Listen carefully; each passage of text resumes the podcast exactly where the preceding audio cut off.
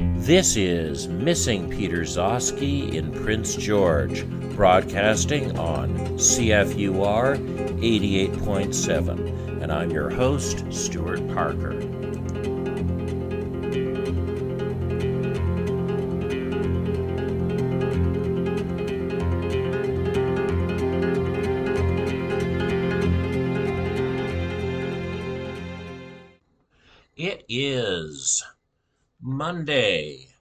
19th of April, 2021. You're listening to Missing Peter Gzowski in Prince George. Well, I've been contemplating a change from the variety uh, format to becoming an exclusively political show. But if I do that, then we'll miss the opportunity to have a show like the one I've got for you today. So, uh, we've given the whole show over to um, Newfoundland academic, author, satirist, and all round fun guy, Andrew Lohman, uh, who's just completed uh, two book projects that are now going before publishers. And he has very kindly um, given us a look in at this work before it comes out in print. All right, joining me on the line from St. John's, Newfoundland, uh, is uh, Andrew Lohman. He is a uh, novelist and professor of literature at Memorial University in St. John's. I know we seem to be uh, having uh, guests from the Far East on with greater frequency. Uh, but um, we're appreciative that somebody out of our time zone and our world in a COVID free city of St. John's uh, is here to uh, here to talk with us. So, first of all, welcome to the program. Thanks. Thank you so much for inviting me. I'm really excited to be here. So, um, I understand there are a couple of book projects that you're now finishing off after a blistering two semesters of um, teaching online and staring into screens. Um, and the first that ju- it just grabbed me because it's sort of like the book that, you know, you sort of aspire to do yourself. And once upon a time, as a younger person, I aspired to like write an autobiography or a novel, and I I've given up on that. But but you've concocted a book project that feels like it's almost within the measure of of um, you know a non-novelist. Uh, you've you're doing a an anthology of Facebook updates. Tell me tell me about this project. Well, it seems like something that a publisher could find a way to represent to people that would inspire them to pick it up. It also sounds like a kind of project that would inspire people to imagine me as a, um, an irretrievable narcissist. Uh, it's it's uh, my my status updates. I, I often uh, do what everybody else does, which is to overshare, or I post links to uh, stories that I find interesting. But I've also uh, I also use it as a little platform on which to uh, write uh, little experiments in style, uh, little sallies in what I hope are wit, and just um, you know, things that are inspired by things I see in the news or a passage I encounter in a uh, in an article that strikes my fancy or that or irritates me because of, of, a grammatical eccentricity or a mixed metaphor, and I just spin and elaborate. And I've, I've created uh, over the past uh, seven or eight years or so uh, quite an archive of these um, these little inventions. Uh, they're all fairly short. They feel like they feel like a kind of contemporary postcard or kind of um, shouts and murmur style article from the New Yorker. Uh, Donald Barthelme, Tom Gauld, Kate Beaton are my muses on these kinds of pieces. So, so um, now uh, I, you know, my partner, big fan of yours, friend, etc. Um, I became acquainted with your um, your satire of the family chain letter year end roundup. You know, that New Year's letter where a report is uh, written about the activities of the family. And uh, I've, I've read a couple of yours. They're, they're somewhat fictionalized reports, one hopes. Uh, is um, uh, are these being included in the anthology? You know, those aren't, but there is an annual ritual that I do that is going into the anthology, and that is a little um, uh, birthday greeting to my son. And in the same way that the year-end status updates are uh, are invented, uh, this one will be centered around uh, how wonderful my son is. Uh, but it will find a way to spin it. And the, the trick is to be creative each year and not retread it. So, uh, so those are in there. Those are, I, I asked him for permission uh, before I included them in the manuscript, but he was uh, kind enough to say, go for it. So those are going to figure in there. So um, this, so about how many of these, let's let's call them micro essays, uh, make it into the volume? Uh, well, I've been doing those little micro essays every year uh, since 2013. That's when I did the first little mm-hmm. big reading, and I have uh, eight years of those now. Uh, so from the time he turned 18 to uh, to this past January. Um, uh, I'm just looking. I have it. The the manuscript as a whole is about 48,000 words, somewhere in that vicinity. it's about 143 pages long in its current format. And I would guess there are about um, 60 or 70 different posts uh, that that entails. So we're looking, you know, I think that's about right. Wow. So uh, that's that's an impressive list. Uh, it sounds like though they're short enough that you might be able to read us some samples from the manuscript. I have three that I thought might um, uh, might amuse. Well, two that I thought might amuse, and one that would show you where, where I go when I'm being slightly less antic. Uh, uh, uh so, yeah, I'll, I'll read the three if I may. Yeah, let's dive in. Okay.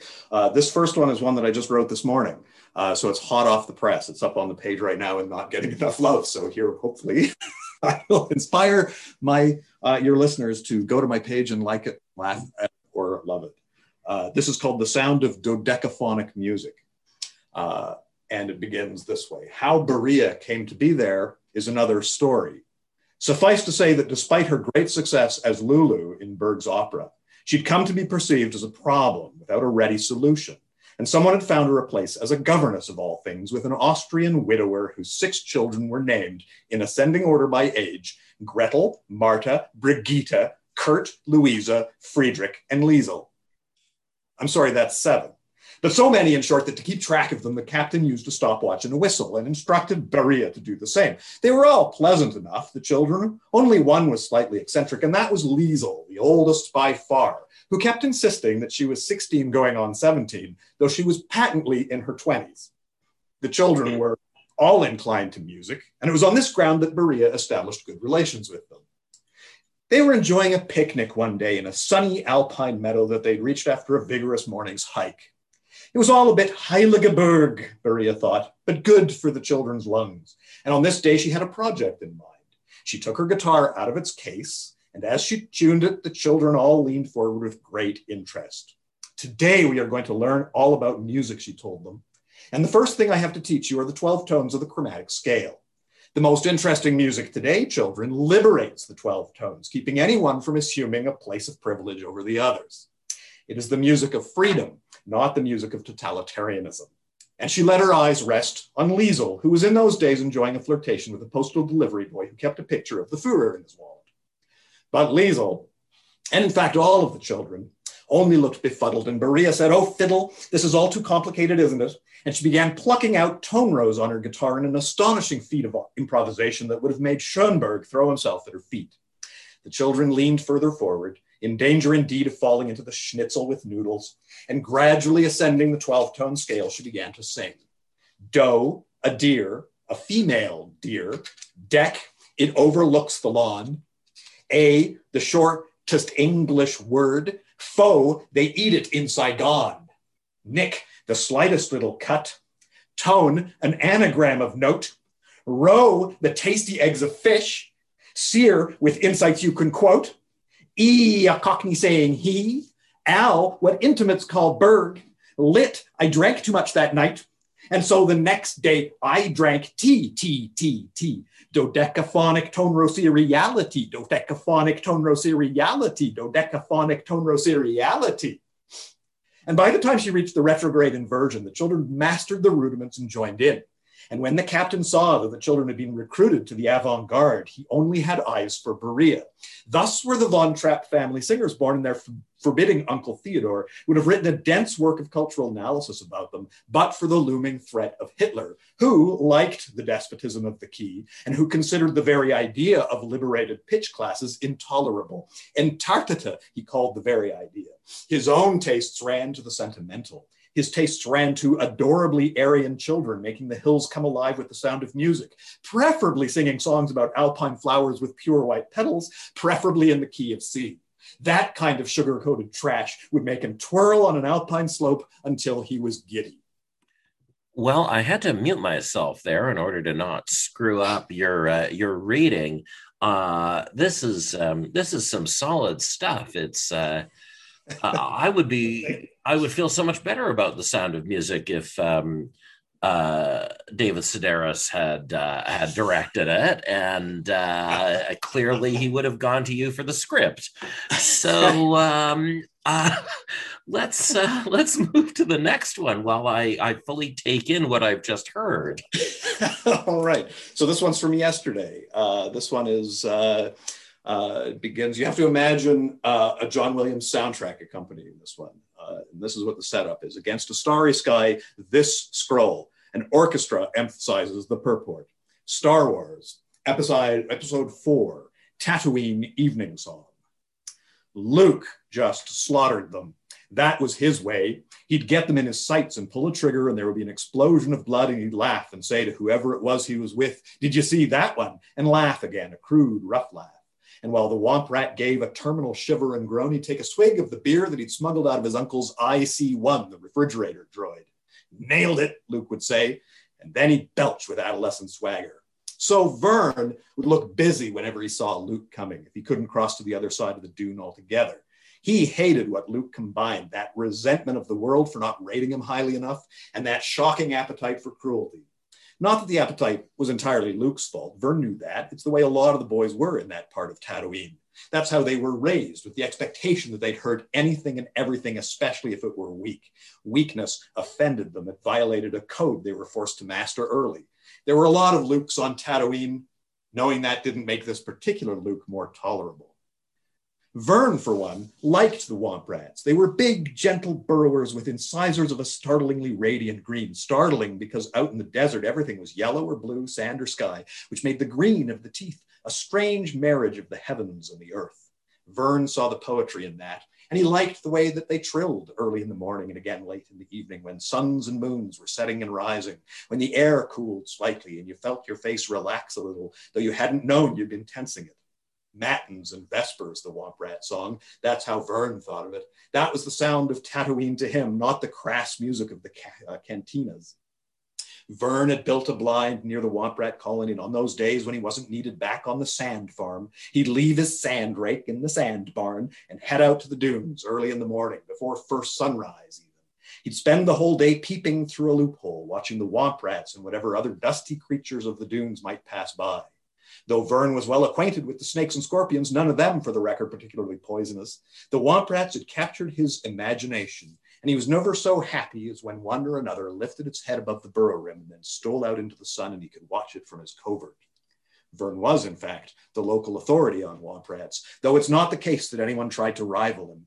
It might have been a lonely specialty if he were at all interested in the society of people. He knew what womp rat boars looked for in womp rat sows and vice versa. He knew how many womp rat piglets were born in a womp rat litter and how many on average survived to become womp rat shoats. He'd spent some time with sheet music in the blind, taking down the womp rat songs, which they trilled, he learned, in the key of A flat major. Luke was the worst human being Vern knew. Oh my. All right, let's let's do our third. I think I'm starting to get the hang of this. All right, let me find my third. Uh, this is from December 14th, 2016, and it's prefaced with two quotations. The first is from the New York Review of Books, and the second from uh, Critical Theory, a uh, Facebook page. uh, now I think defunct. So here's the New York Review of Books quote As species crash and vanish, the world loses diversity, something it's been doing for centuries. But the loss of abundance is even more startling. Nature is simply not as full as it once was. Second quote is This relentless extinction, Ashley Dawson contends in a primer that combines vast scope with elegant precision, is the product of a global attack on the commons, the great trove of air, water, plants, and creatures, as well as collectively created cultural forms such as language that have been regarded traditionally as the inheritance of humanity as a whole. So this is number four. Like the Carolinas, where according to fable, the rivers so teemed with crocodiles that you might walk from bank to bank across a bridge of flexing backs, so the language abounded once even to excess, and logodately then involved judicious selection, the weighing of precisely the right word among hundreds, if not thousands. We were judges, connoisseurs, all right, snobs, how far declined matters are today, you can imagine when I tell you there were no treasure houses of language then, because the treasures were all around us, everywhere treasure pastures, treasure seas. Shakespeare invented words, we all did. Three. Then the hundreds of years of gathering up and enclosing, the dictionary era, making the language hard, as Bierce said, and inelastic. The police had come and the zookeepers and the hunters. Melville couldn't picture a whale fishery exploited to the point of exhaustion. Who among us could picture an exhausted language? It all seemed for the best, putting the words in order, like putting hair in order with a comb to beautify the face. You know what followed. Two. But even just some words, even just a few can surprise you. Even just a few words can amaze and bewitch you. Even just a few can make you cry. What have we lost? So, what then in that case have we lost? We have lost much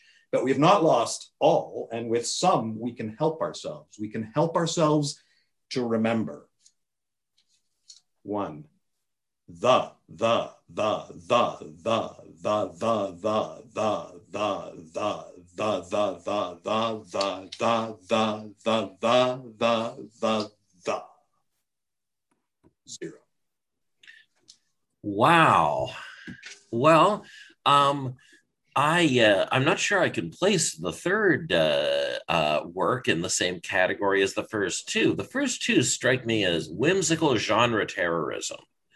Uh, that uh, here we take a classic work, we change our optic, and we situate it in an adjacent but uncanny genre. Um, so, other than the Von Trapps and uh, the Skywalkers, uh, who else has fallen victim to uh, genre terrorism in this book? Uh, uh, the the the trick is to find a, a genre a work that everybody will recognize immediately and understands intimately. So, uh, Jurassic Park is one that I decided everybody would know. Uh, so I have a, a, a post called uh, Classic Park, uh, where instead of uh, dinosaurs that have been resurrected, it's uh, famous authors. Uh, so instead of a T Rex, it's a Thomas Mann.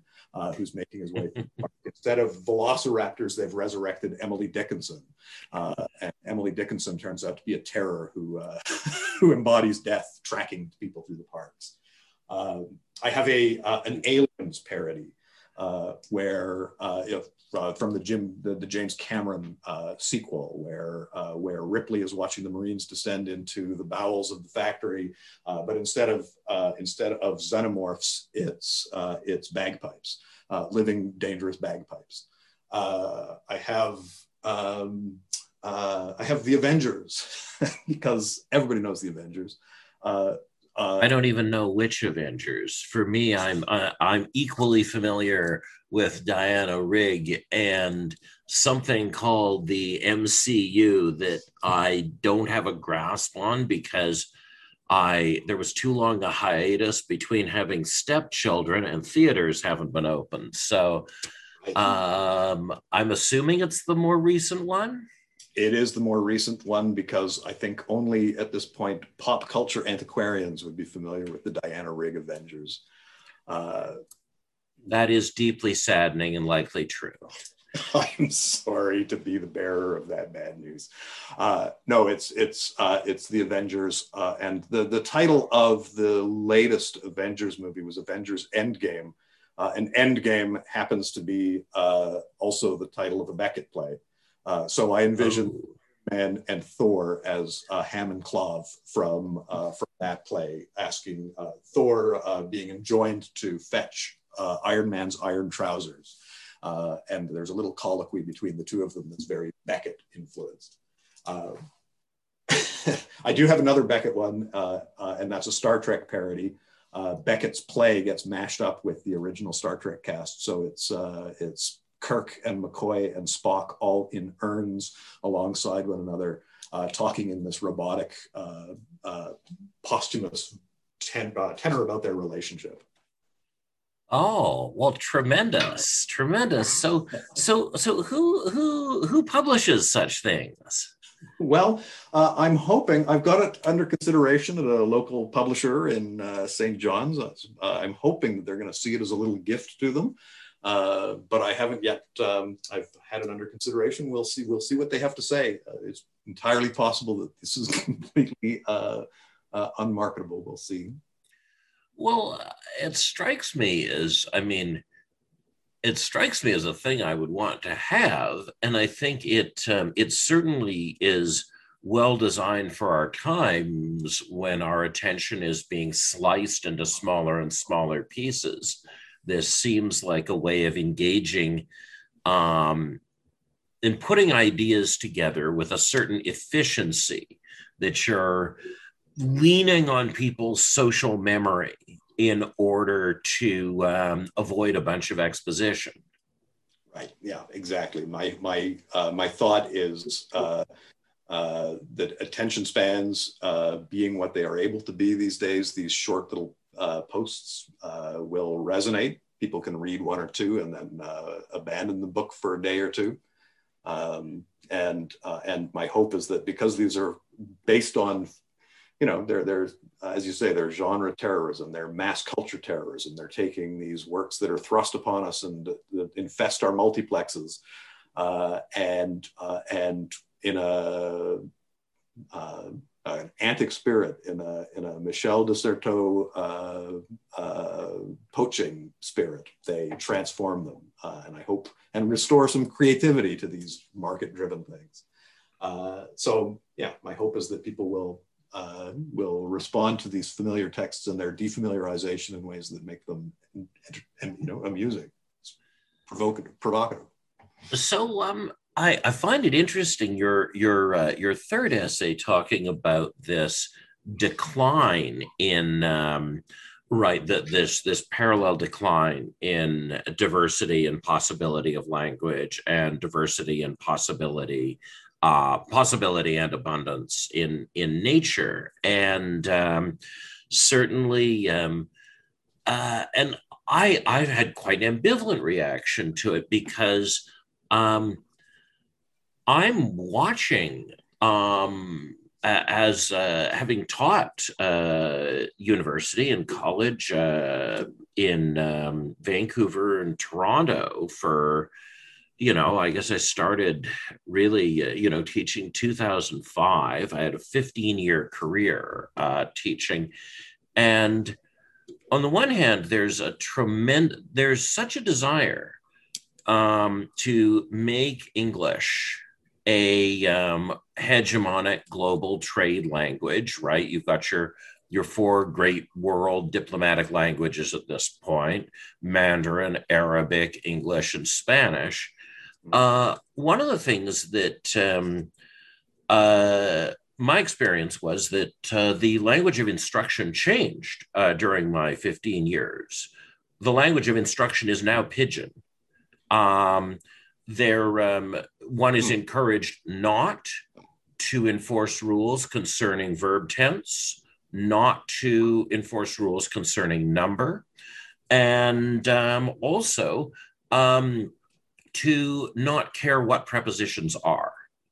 So some depending upon someone's if someone comes to English from a language with no preposition strategy, they might choose a single preposition and use it for all prepositions. They might randomize their prepositions, they might omit their prepositions.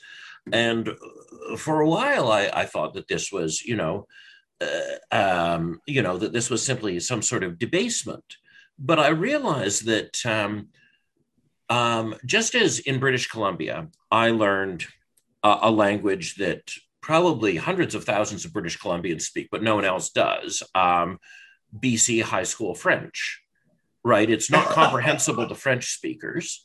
Um, but you can communicate with other British Columbians who took those French courses in this strange little language. And I mm. realized that, in fact, um, people who write in Uttar Pradesh high school English can read um, Uttar Pradesh high school English at perfect fluency. Mm-hmm. Um, and uh, I think when I realized the degree to which something creative was going on was to realize that Mandarin speakers who write without write history essays without verb tense can sequence events without using tense, right? And that mm-hmm. I mm-hmm. can't. I can read the same essay and I can't extract a sequence, whereas someone with a Mandarin grammar of implied tense can. And mm-hmm. so one of the things I find we often miss when we look at capitalism is we really want to see capitalism as Fordism when in fact Fordism is a, a, particular, you know, bizarre strain of anti-Semitic welfare capitalism that hasn't existed in a century. Um, mm. That that capitalism, in fact, is interested in the production of certain kinds of diversity, and that we're often so focused on sameness that we miss in um, in the chaos how much how much new language is being made. Mm-hmm, and I, mm-hmm. I wondered, I mean, you you might have a different student body. You might Memorial might be less dependent on roping uh, roping people who don't have English fluency using commission salespeople, and then um, and then denying them ESL instruction that the commission salesperson promised. But I, I wondered if you've had experiences along those lines. Yeah. Um, uh, uh, not particularly at Memorial because, as you say, uh, the uh, it's, it's not for want of trying, but the resources uh, um, by which to beguile students to Memorial are, I think, probably um, uh, less uh, fewer resources. well, I think the problem is that the ropers don't live in your town, right? The ropers are people who live pretty high flying lifestyles because they're signing students for thirty-three thousand dollars a piece. So yeah, yeah, yeah. So so when I taught at Simon Fraser uh, in um, uh, in 2005, I saw more of the kind of um, uh, challenges that you're describing uh, to instructors and to students. Uh, but it, to take your general point, the the the uh, the idea that language is actually proliferating, not vanishing in this way, I think is absolutely true. And I think uh, the notion that uh, uh, that we should look to surprising moments of linguistic fecundity and proliferation and expansion is is well taken. this particular post is really it's it was. Um, that that passage from critical theory, that description of uh, of Ashley Dawson's text, just was uh, it gave me a link between language and species extinction uh, that allowed me to find uh, a neat kind of uh, progression of linguistic impoverishment down the page uh, that could become a metaphor for species extinction. So, so it's it's uh, it's one of those uh, posts where I wouldn't want to defend the proposition that the critic is making, linking those two uh, uh instances of uh, of impoverishment.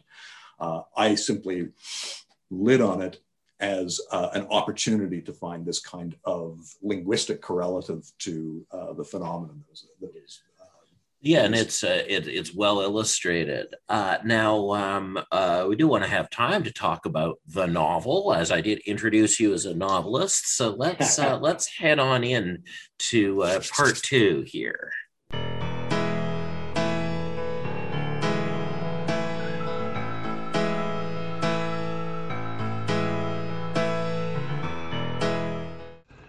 You are listening to Missing Peter Gzowski and Prince George on CFUR 88.7 FM. My name is Stuart Parker, and I'm currently interviewing Andrew Lohman, a Newfoundland based uh, literature professor and author. We're moving from talking about his short uh, book of micro essays to a uh, longer novel project that uh, he's just completed. We now rejoin the conversation. All right. So now uh, I should preface this by saying I'm a would-be novelist, or I'm a novelist who's drafted a novel, but it's not yet in print. Uh, so potentially a failed novelist. Where we're we haven't You're yet. still a kind of novelist. Right. You've right. made the novel. Right. Right. I have a novel. I'm a novelist. There's an adjective that may or may modify that eventually. Uh, this is uh, it's a complicated book. Uh, uh part of it is uh, um, is a, a, kind of testimony project where I'm uh, taking my dad's experiences when he was a child on on Java in the Dutch East Indies in the 1930s and 1940s in a late colonial state uh, who then uh, was swept up into the concentration camp systems uh, when uh, the Japanese uh, empire uh, uh, invaded uh, in World War II. He spent um, he spent two and a half years in the camps in the in these military camps, and then stepped out very briefly at the end at the end of the war after the Japanese surrender. Uh, and then uh, the Indonesian nationalist revolution erupted, uh, and uh, uh, he was swept into a different system of camps, and he was there until his 15th birthday. And in the course of those years, his uh, his mother died of a brain tumor in. in a different kind of context on on Java, when he reunited with his father post-war, they were equally you know, they were both so scarred by their experiences that uh, that their relationship couldn't be salvaged. Uh, and then my dad came to uh, to Canada. So it's it's partly about that, and what I'm interested in, as much as as it is interested in uh, representing his experiences, it's also trying to think through uh, uh, a late colonial state. Um, you know, it's it's trying to uh, achieve a kind of exploration and sympathies for uh, for a person who is an uh, who is the child of agents of empire in a late colonial state, uh, who then get swept into uh, into a concentration camp. You know, there are these kinds of um, expectations of sympathy for to in, in, with respect to each, and they clash. so so the book is trying to to work its way through that. but the other part of the book uh, is uh, is about um, a kind of fictional projection of me uh, living a uh, life uh, in a settler colonial state of his own, uh, and and living a life of of intellectual or emotional stagnation. Uh, and uh, and he is wrestling. It's, he's, he's wrestling with the question of how his father survived uh, this particularly horrible experience uh, and uh, uh, and escaped from it, only to have a child who's living a life who with which he's desperately dissatisfied. it's it's it's a shift of tone from from tragedy where it's dealing with this father and his experiences, and it moves into a kind of absurd, uh, bleak kind of campus comedy. Uh, so that's the the overall uh, construction of the book. Uh, what I'm going to read to you is a section where uh, uh, the son, Anthony Lepper, who is given he's given to fantasy. he's had a vision uh, in a faculty council meeting, which he's been, you know, which where he he he, uh, he responds, he protects his, uh, himself through these meetings by going into dreams, uh, and he's had a dream where he's met uh, the uh, the Russian Elijah from Alexander Pushkin's visionary poem, The Prophet. Uh, and that prophet has met him in a New York cafe and has had an exchange with him in Anthony's imagination about uh, asking him what it is that he loves. He's saying, Get out of your midlife crisis. uh, or whatever it is by asking yourself what it is you love. And Anthony, in his reverie, has said, "What I love is books," and uh, and that's where the book, be- uh, where this passage begins. Uh, when the prophet asked, "What's your six-winged serpent?" Anthony had given the fatuous answer the question deserved. But late that afternoon, as the sky darkened and he left the campus, tramping through muddy snow from the arts building to Elizabeth to Maple, his thoughts returned to that imaginary conversation. Embarrassing as it was to admit it, he couldn't improve much on books, cut through the skin of his sophistication, and that's what the organs loved. It was mortifying to a self proclaimed ironist to have to admit to something so sincere. But yes, yes, he did. Yes, he loved them. He loved them as objects, first of all, loved their texture in his hands, the cool satin of a paperback, the warm weave of a cloth cover, loved the feel of their spines resting in his palm, loved their smell of ink and bleached paper and dust. He loved the grime on old books, which made his fingertips dirty as he turned page after page and changed their texture and discolored the tap water when he washed his hands later, and which made him fantasize occasionally about mysterious bibliofungi, papillomas, and printer's warts taking root in his skin. He loved the frictional hiss a book made as he pulled it from a shelf. He loved the worrisome crackle of the spine when the binding glue fractured. He loved how a turning page whispered, carrying him back always to his childhood, and those moments when he and his parents would be in a room reading, just the three of them, the parents lounging in armchairs, him sprawling on his stomach on a couch or a carpet, and bird song or a barking dog or rain on the roof, the only sound other than those turned pages to intrude on the stillness, the soft peace in which all conflict was suspended. He loved the sight of books on his shelves, a hodgepodge of sizes and colors and fonts reduced to order by their shared quadrangularity. He loved that their weight gradually warped the shelves, loved the books for it, resented the bookcases. He loved the jaunty tilt that a whole row of books would adopt when he pulled one out from among them. He loved the size of his library. From decade to decade, he built whole walls of books. In building them, he imagined he was building himself. In the veil of soul making, books are bricks. He loved judging them by their covers. He loved the covers of the highbrow books you find in independent bookstores, the weightiness of their contents announced up front by the paintings of old masters or the chiaroscuro photographs retrieved from old archives, serious, important, pregnant images, usefully in the public domain. He loved the covers of the lowbrow books you find next to the drugstore candy aisle with their paintings in the muscled lover genre. Those endless sculpted men in period costumes, their hair flowing, their pectorals gleaming with oil, all promising an ecstasy of fucking. Oh, he loved them.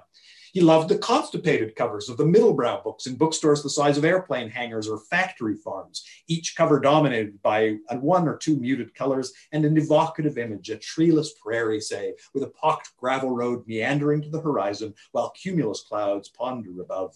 Take this road, the cover said, under this grand sky, and disappear over that horizon in the distance where there are fields of food for thought. He loved those scrupulously tasteful promises.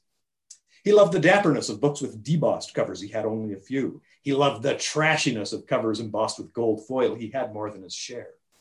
He loved titles with their strict eight words at most, but one is best economy, and the fondness for quotation that resulted, in little feats of hypertextuality.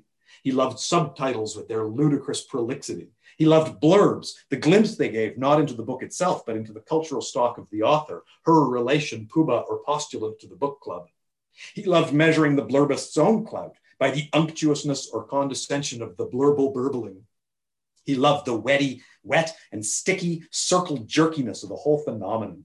And wasn't it beautiful how every book could find at least one useful idiot to like it, and in public, no less? He loved opening a book to see the leaves, and after all, what a strangely mixed creature a book was, he thought part plant and part vertebrate, leaves growing out of a spine. He loved those leaves in all their varieties of white, snow and dolomite and chalk and yarrow and eye and bone. He loved their different weights and textures. He loved how words in black ink appeared so smartly on the page, the most chaotic ideas submitting to the good governance of letters and lines and margins. From time to time, as everyone does, he'd look around his little home library and wonder about the provenance of all that paper what forests had been fed to what mills to make it? What effluents in the pulping process had, uh, had entered which watersheds? In this mood, he might picture a forest landscape in Oregon, say, and a sudden squawking eruption of birds from the canopy, and then a lone tree quivering, shaking, crashing down out of sight, followed by more trees and more, the buzz of saw blades bursting into the tranquility of his home, which is to say that his book fetishism wasn't completely delirious. But he thought of this environment, environmental toll the way Newfoundlanders thought of the wages of oil in a decade when the industry's propagandists were losing their footing in the climate change debate, no one could contemplate Newfoundland's petroleum salvation without mixed feelings. On the one hand, relief that the province's post-cod wounds were at least partially scabbing over. On the other, a sense of queasy complicity in the unfolding ecological catastrophes of the petroleum era. And not just the distant prospect of a rising ocean, the notion that Water Street, of, of Water Street someday underwater, but more immediate specters haunted them too. The Ocean Ranger was the Newfoundland disaster of the epoch, the latter day Beaumont Hamel around which the province consolidated its modern sense of self. And in the still more recent wake of Deepwater Horizon, the thought of those great artificial islands drilling into the floor of the Grand Banks could provoke tremors of anxiety even in the most resolute petroleophiliac hearts. Newfoundlanders live now in a spirit of nervous calculation, measuring the proximity of gain against the remoteness of pain. Remote now, maybe, or so one hoped, but on its way and getting nearer all the time, creeping to Hebron. Faust was the province's patron saint. In that same spirit, Anthony contemplated his books and the clear cut landscapes and poisoned rivers that haunted them. He loved them he needed them. He was prepared to sacrifice distant ecologies to them, though in the knowledge that in doing so, he signed a contract with the devil on heavy paper, snow white. And while he loved books for their materiality, faustically loved them, he loved them even more for their content. He loved the miracle of abstraction, wherein four simple characters, L O V E, could signify an emotion so tangled and bewildering and rich he loved that with a simple transposition of the continents, the same four characters could signify an excremental little cousin of the rat. He loved language for its suppleness and muscularity and loved books for stretching and flexing it. He loved books that saw words as artifacts, each one a perplexing little engine of meaning that had been running for years or centuries or even millennia, in which the course of time had changed subtly or substantially, but always and inexorably. He loved books that took stock of these histories, dwelt on them, and made them a resource. But he also loved books with no patience for such urn dusting antiquarianism, and which instead exploited the immediate contemporary punch of words. He loved books that found new uses for old words and in doing so renewed their power. He loved a mint of a book, one that coined new words and entered them into circulation, gaining or losing currency in the linguistic economy. He liked short sentences. Writing a good one is tough. He admired an author who could do it with precision and pith, but he liked long sentences more, considerably more, because of their expansiveness, the sense they conferred of standing on a promontory and surveying a teeming landscape or else of being a figure in that landscape and negotiating a long trail with twists and turns that absorbed one's constant attention. He loved them for their subordinations and their subordinations within subordinations, frame narratives in miniature, little grammatical abysses into which a writer could fall potentially endlessly, and which therefore needed careful authorial control, but which meanwhile expressed at the level of form the complexity and nuance of the world itself, a fidelity to the truth of things that made a compound, complex sentence preferable, in his view, to a simple one. A short sentence might beguile with its simplicity, but risked travestying what it represented. So Anthony thought. He loved discovering the architecture of a work, the structure for which words and sentences were the lumber and bricks. He loved a St. Paul's Cathedral of a book built to contain multitudes of the living and the dead and designed to elevate and humble them all at once, all in honor of some great human abstract. He loved a department store of a book, just as large as a cathedral, and staking out the same urban real estate, but aiming at different ends, inviting the worship not of one grand, inalienable, imperishable fetish, but an endless succession of flimsy little ones you could take home with you, and to that end creating not one great gallery for an assembled multitude, but hundreds of little alcoves for the display of thousands of tawdry idols. But these are books for congregants and consumers, the Moby Dicks and Sister Carries. He loved a far humbler book too, a middle class house of a book, not a McMansion, but something intimate, a few rooms large, big enough to accommodate a family of four and the occasional visitor. Secretly, he even loved the occasional outhouse of a book, a shameful little affair, ramshackle and utilitarian, tucked furtively at the back of a property behind something more respectable, well out of sight of passersby, buzzing with flies and perched over a stinking pit, yet for all that offering satisfactions uniquely its own, relief, release, and colloquies with nature. He loved books for transporting him into different landscapes and times where he could immerse himself in the lives of others. That magic was endlessly astonishing that allowed him to share, for instance, in the grief of a Massachusetts Puritan who sat down at a writing table late in the spring of 1669 and wrote a poem in memory of her newly dead granddaughter, just three years and seven months old. Wrote it, she says, with a troubled heart and a trembling hand, wrestling with her bereavement and seeking consolation in her faith. Just 18 lines of iambic pentameter, but for their duration, Anthony was Anne Bradstreet. At least for that brief spell, he could imagine he was she. Then his critical faculties would return and the metaphor would collapse. In sum, he loved books for all the reasons that everyone who loves books loves books. And all of which is to say that Anthony could dignify an otherwise ignoble, self serving project and could do so with something like a straight face by appealing to the book. In its name, not his own, he felt free to infiltrate Liza's mouth and take his place as her tongue. The Cymothoa exigua that slipped through the gills and bit for the sake of mere survival was a disgusting parasite. The Cymothoa exigua that slipped through the gills and bit for the sake of art was an angel on the step. By the time he reached this conclusion, he'd come home and had climbed the steps and was crossing the threshold. Wow.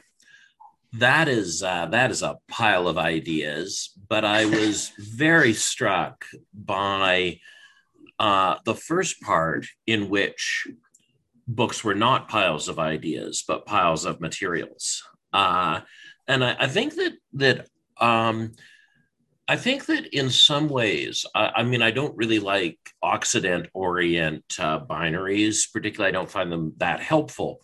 But I think the decision to so strongly credit the printing press with the Protestant Reformation and the Enlightenment um, produces a lot of effacement of why we like books as physical artifacts in our society that we're just supposed to like what's on the inside and not the outside. But, you know, in religions other than sort of the Christianity of the West, um, people often see holy texts as the physical object, right? This is a problem in Ethiopian Orthodox Christianity. You can't put an Ethiopian Bible in a museum because it needs to be in church if it's survived 800 years because it is um, it is worthy and holy as a physical object rather than merely on the basis of its contents and you know there are these buddhist traditions of monks carrying books in little locked metal boxes so that they don't open them so that they worship the or are devoted to the existence of the book whose contents they may or may not be ready for. And uh, so I was I was curious about your um, uh, your thinking of, about the physical technology when suppose you know this this gets published. It seems like a very likely event. Um, will the Kindle edition be the same as the physical edition? Will um, is it um, are we really engaging with books uh, when they're ephemeral and made out of light and uh, might vanish from your hand at any moment yeah it's interesting to envision a situation where someone is reading a hymn to the materiality of the book like the one i just read uh, mm-hmm. on a uh, uh, and wonders if they'll find it uh, a deeply nostalgic moment or if they'll feel it is a hopelessly diluted uh, uh, senescence. Or uh, perhaps an explanation of why they're not having as good a time reading your book as they thought they would. right. that perhaps if they were reading it as a proper book, they would be enjoying it more. I'll put it to them. Yeah, I mean, I think, I think, um, first of all, I, I, the the as a literary critic, uh, the styles of reading that I was first trained in uh, were utterly indifferent to material contexts in general. uh, not just the book that you were holding in your hand, uh, but uh, the culture which made the book. Uh, that stuff was to be dispensed with as soon as possible. Uh, and it was one of the uh, joys of grad school where, uh, where a more materialist kind of criticism started to focus on, uh, you know, the, the kinds of cultural contexts in which these emerged and the complicated relationships with those cultures. The uh, development of the subdiscipline of book history. And right, yeah. And there's that, you know, that further dimension. It's something um, uh, I uh, have come to rather late in my intellectual development. You know, it's the, the, the book history, the actual mm-hmm. image of the or the, the reality of the book uh, uh, is something that has never been particularly uh, striking to me. Um, uh, but I was reading um, uh, a book, a comic book by a writer called Ben Katchor uh, uh, first comic book artist to win a MacArthur Genius Grant. And he has these, um, uh, uh, he has a little vignette at the beginning and the end of this book, which describes where the paper comes from in his book.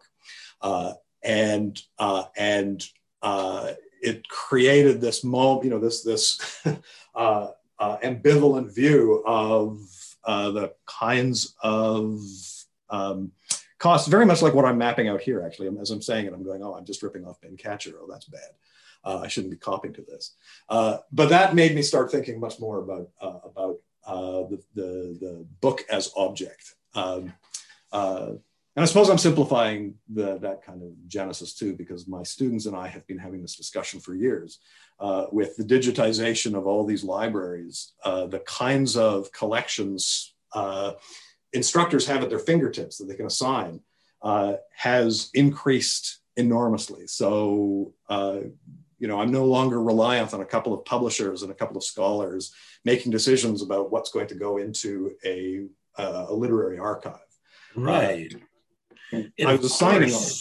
It also, I mean, it also both democratizes and potentially fragments cultural processes of canonization, which um, is something that I'm afraid we're going to have to get to next time. We have chewed okay. up uh, an hour quite effectively. Just wanted to make, uh, wanted to express my appreciation for the readings, um, indicate the certainty that you'll have to come back so we can continue this conversation, and to make and to ask if you've encountered one very small, strange thing that I think is speaks to both of your projects. Do you ever encounter the book name called Twitching and Shattered by Frank Key? I have not encountered my, uh, my friend Alana found it in a remainder bin at a bookstore in Vancouver for $3.38 in 1996. It's been incredibly difficult to get additional copies. Anyway, it's a very strange fragmented humor book, but there's this thing in it that I began to think of as I thought about where would your projects intersect? And Frank Key only made four of these, but you might want to consider making one. Forthcoming book jackets, where you just write, where you just produce the book jacket and then move on. It has wonderful bi he has wonderful biographical information about authors. Like in 1951, he threw a crate into the sea uh, book reviews from obscure book reviewers uh, offering evaluations such as a small zinc pad. Uh, so anyway, I, I, I hope we can we can do this again and, and perhaps uh, craft some book jackets. I would love that. I've I've done that sort of thing before, and I have it in me to write a parody biography of Jordan Peterson because he's already nine tenths of the way there. It just needs a little tweaking to uh, point out the absurdity of it. Um, but, have uh, you uh, have you looked at the Institute of Gremlins Two Studies uh, study of Jordan Peterson? no, oh yes, you got to look that up straight away. The Institute of Gremlins Two study is is such a solid point of departure. So uh, anyway, thank you again. More soon. Thank you. That was really fun. Thank you. Pile Thanks of fun. Talk to you soon. This has been another broadcast of Missing Peter Gzowski in Prince George on CFUR 88.7. co sponsored by Los Altos Institute, L O S A L T O S dot C A.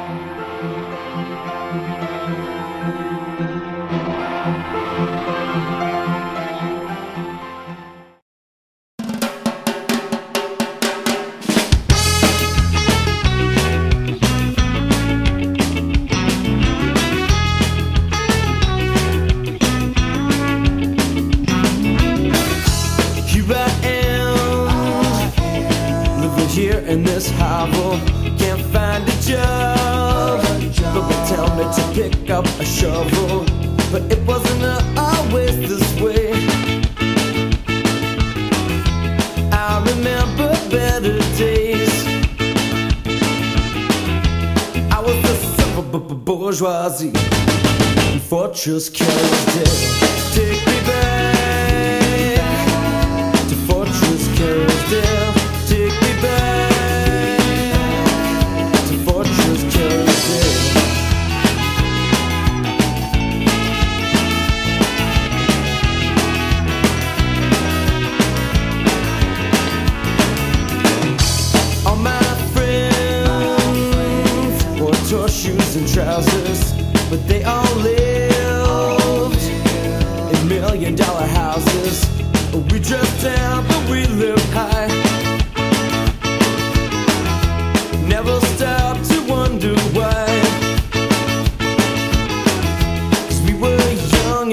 and rich and Fortress Killers dead. Take me back to Fortress Killers dead. Take me back to Fortress Killers. I turn on the news on my old TV. Look who's running the goddamn country. They look a little bit older now, but I can recognize them by the way they wield power. I'll just pop a beer and sigh and say there, but for the spite of God, go on. Ah, na, na, na,